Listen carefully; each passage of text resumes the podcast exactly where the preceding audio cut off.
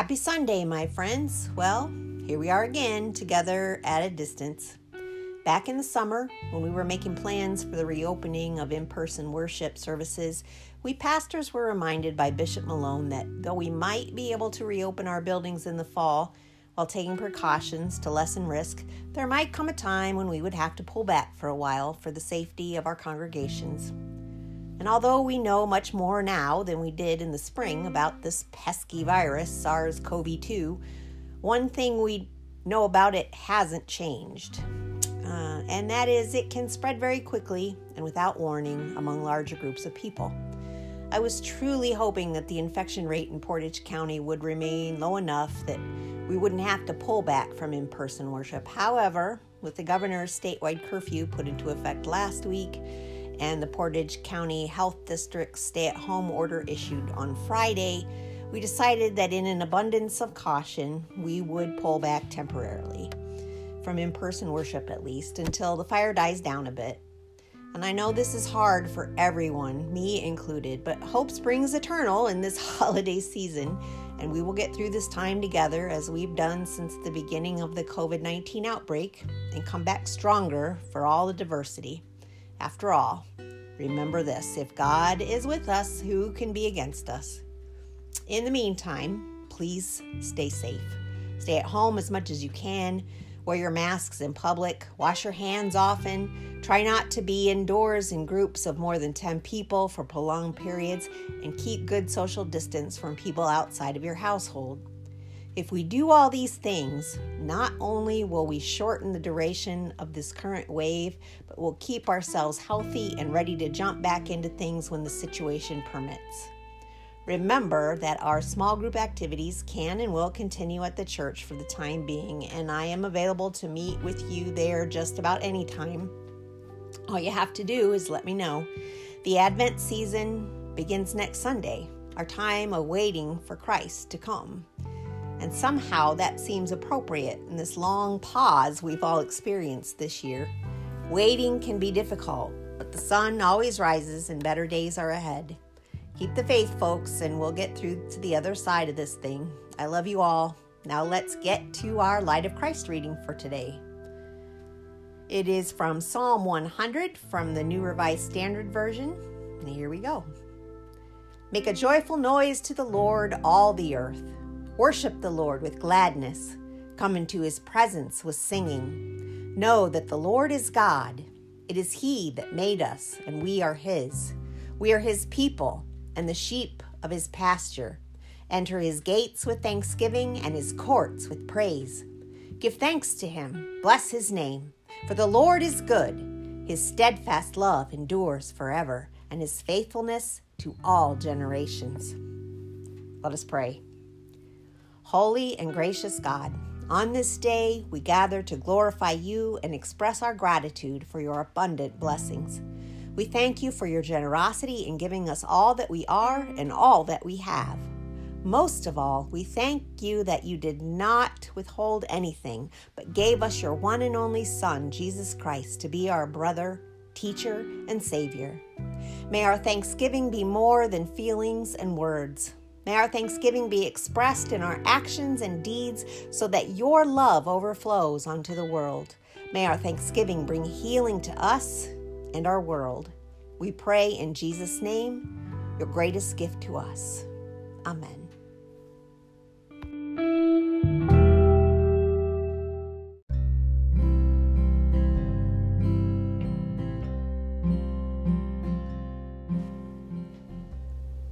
Since it's the week of Thanksgiving, I thought I'd take the opportunity to share some poetry and verse about the season. So here's one of my Thanksgiving favorites. Of course, the poem is better known as a hymn, but since I have no choir behind me, I'll read it rather than sing it. It is Harvest Home by Henry Alford. Come, ye thankful people, come, raise the song of harvest home. All is safely gathered in ere the winter storms begin. God our Maker doth provide for our wants to be supplied. Come to God's own temple, come, raise the song of harvest home. All the world is God's own field, fruit unto his praise to yield. Wheat and tares together sown, unto joy or sorrow grown. First the blade and then the ear, then the full corn shall appear. Lord of harvest, grant that we wholesome grain and pure may be. For the Lord our God shall come and shall take his harvest home. From his field shall in that day all offenses purge away. Give his angels charge at last in the fire the tares to cast, but the fruitful ears to store in his garner evermore. Even so, Lord, quickly come to thy final harvest home. Gather thou thy people in, free from sorrow, free from sin there forever purified in thy presence to abide. Come, with all thine angels come, raise the glorious harvest home. Of the many things we thank God for, one of the favorites on Thanksgiving is the great sustenance and abundance of food, especially dessert. And so I share with you now an ode to The Pumpkin by John Greenleaf Whittier. O greenly and fair in the lands of the sun, the vines of the gourd and the rich melon run, and the rock and the tree and the cottage enfold with broad leaves all greenness and blossoms all gold, like that which o'er Nineveh's prophet once grew, while he waited to know that his warning was true, and longed for the storm cloud and listened in vain for the rush of the whirlwind and the red fire rain. On the banks of the Xenil, the dark Spanish maiden comes up with the fruit of the tangled vine laden, and the Creole of Cuba laughs out to behold, through the orange leaves shining, the broad spheres of gold. Yet with dearer delight, from his home in the north, on the fields of his harvest, the Yankee looks forth, where crooknecks are coiling and yellow fruit shines, and the sun of September melts down on his vines. Ah, on Thanksgiving Day, when from east and from west, from north and from south, come the pilgrim and guest. When the gray haired New Englander sees round his beard the old broken links of affection restored. When the care wearied man seeks his mother once more, and the worn matron smiles where the girl smiled before. What moistens the lip and what brightens the eye? What calls back the past like the rich pumpkin pie? O fruit loved of boyhood, the old days recalling when wood grapes were purpling and brown nuts were falling, when wild ugly faces we carved in its skin, glaring out through the dark with a candle within, when we laughed round the corn heap with hearts all in tune, our chair a broad pumpkin, our lantern the moon, telling tales of the fairy who traveled like steam in a pumpkin shell coach with two rats for her team. Then thanks for thy present, none sweeter or better, ere smoked from an oven or circled a platter. Fairer hands never wrought at a pastry more fine, brighter eyes never watched o'er its baking than thine. And the prayer which my mouth is too full to express swells my heart that thy shadow may never be less that the days of thy lot may be lengthened below, and the fame of thy worth like a pumpkin vine grow, and thy life be as sweet, and its last sunset sky golden tinted and fair as thy own pumpkin pie. And finally, not everyone eats turkey for Thanksgiving dinner. So here's a funny one called When Father Carves the Duck by Evie Wright. We all look on with anxious eyes when father carves the duck, and mother almost always sighs when father carves the duck. And then all of us prepare to rise and hold our bibs before our eyes and be prepared for some surprise when father carves the duck. He braces up and grabs a fork whene'er he carves a duck and won't allow a soul to talk until he's carved the duck. A fork is jabbed into the sides, across the breast, the knife he slides, while every person careful hides from flying chips of duck. The platter's always sure to slip when father carves a duck, and how it makes the dishes skip. Potatoes fly amuck. The squash and cabbage leap in space. We get some gravy in our face, and father mutter, mutters a Hindu grace whene'er he carves a duck.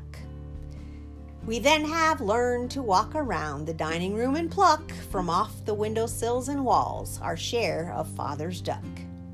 While Father growls and blows and jaws and swears the knife was full of flaws, and Mother laughs at him because he couldn't carve a duck. Okay, that's enough fun for now. Let's move on to our scripture lesson for today.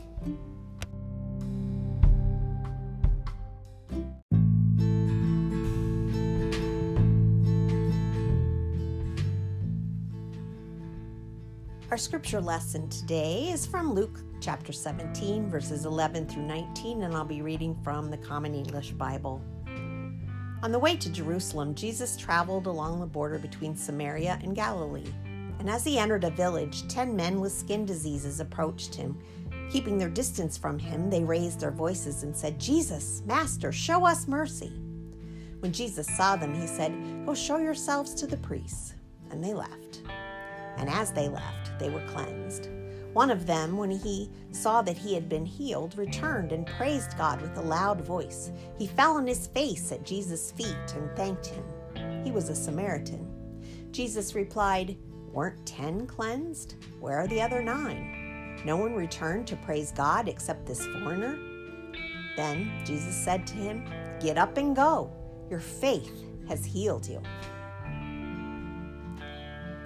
Message today is called From Whom Our Blessings Flow.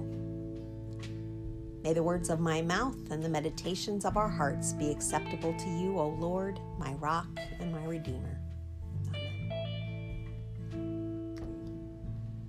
In our scripture lesson today, we hear a story about 10 men with serious skin diseases who have approached Jesus and are shouting loudly at him, asking for healing for their conditions. In Jesus' time, if you had a serious skin disease of any sort, um, be it one that was contagious, like ringworm or scabies or leprosy, or one that today we might consider a non contagious autoimmune condition like psoriasis or eczema, you were considered unclean and you had to be separated from the community until you could present yourself to the village priest and be declared cured. Some skin diseases, as we know, may eventually get better on their own, but diseases like leprosy are unlikely to improve without treatment. In ancient times, leprosy in particular was greatly feared because there was no effective medical treatment for it. It could become debilitating over time and was unlikely to get better. People excluded from the community because of skin diseases often band together outside of their villages, depending upon begging and the charity of strangers for survival.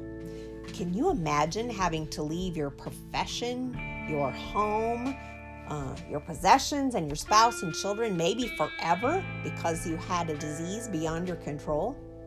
Unfortunately, this was the fate of many people in Jesus' day. Now, news traveled ahead of Jesus, and most people had heard about the prophet and the teacher who could heal people with a word. And so, no wonder these men came forward begging for Jesus' help.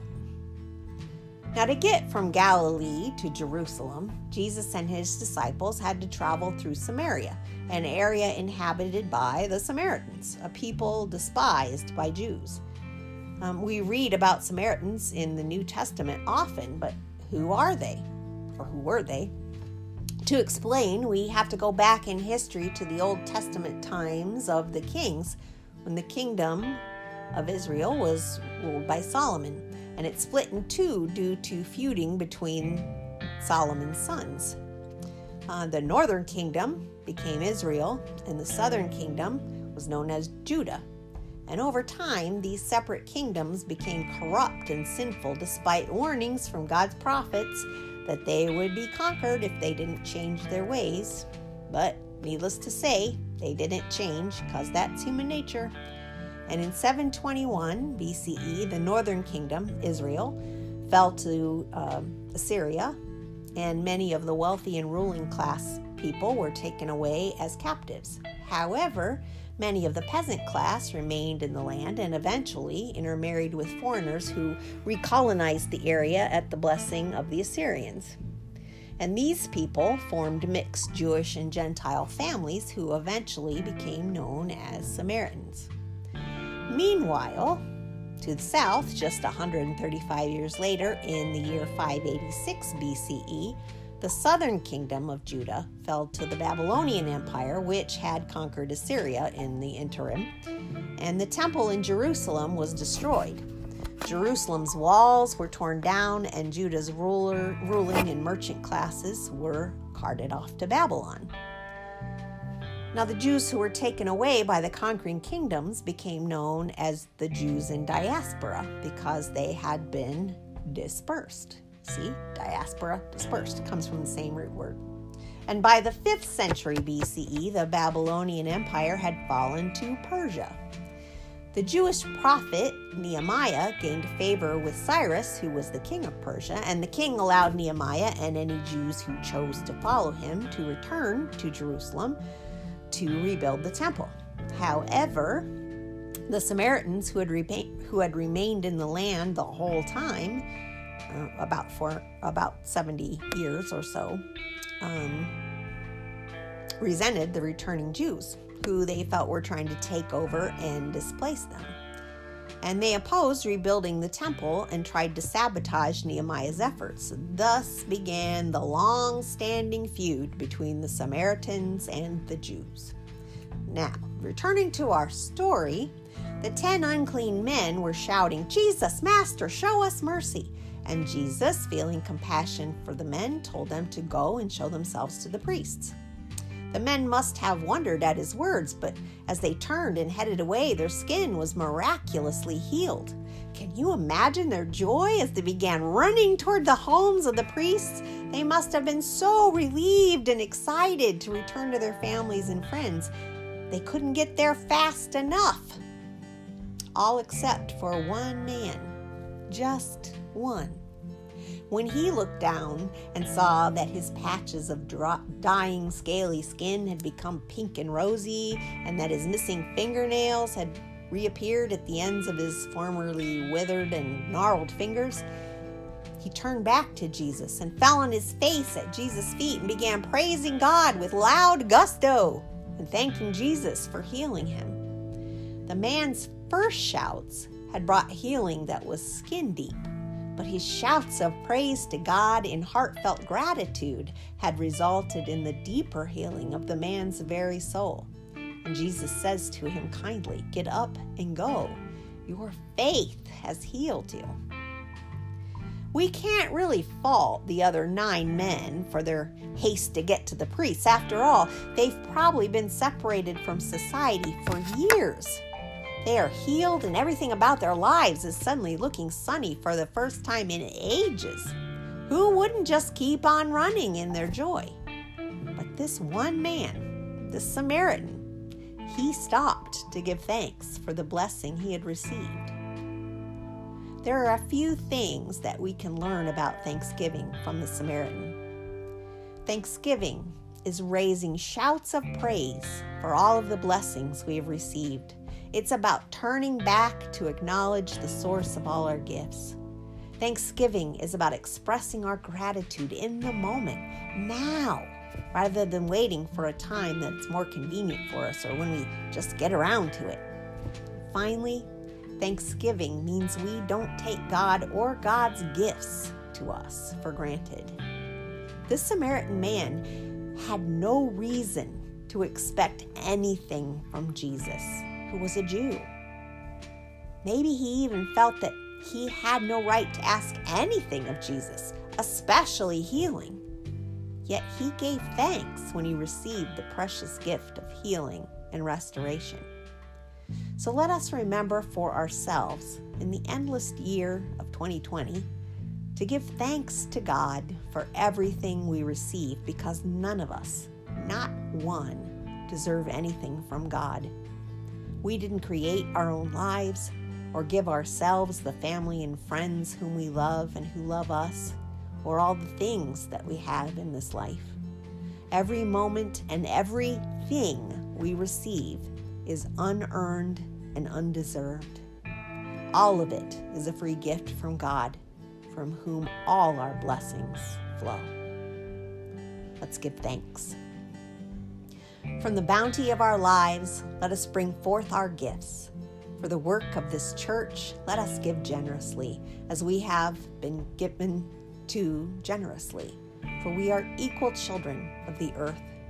Let our offerings support and strengthen this house, and let our gifts be put to work in service, and let our hearts bend toward wholeness. In Jesus' name, Amen. May God bless you all as you celebrate this Thanksgiving holiday, and I'll see you soon. May you go out in joy and be led back in peace. The mountains and the hills before you shall burst into song, and the trees of the fields shall clap their hands.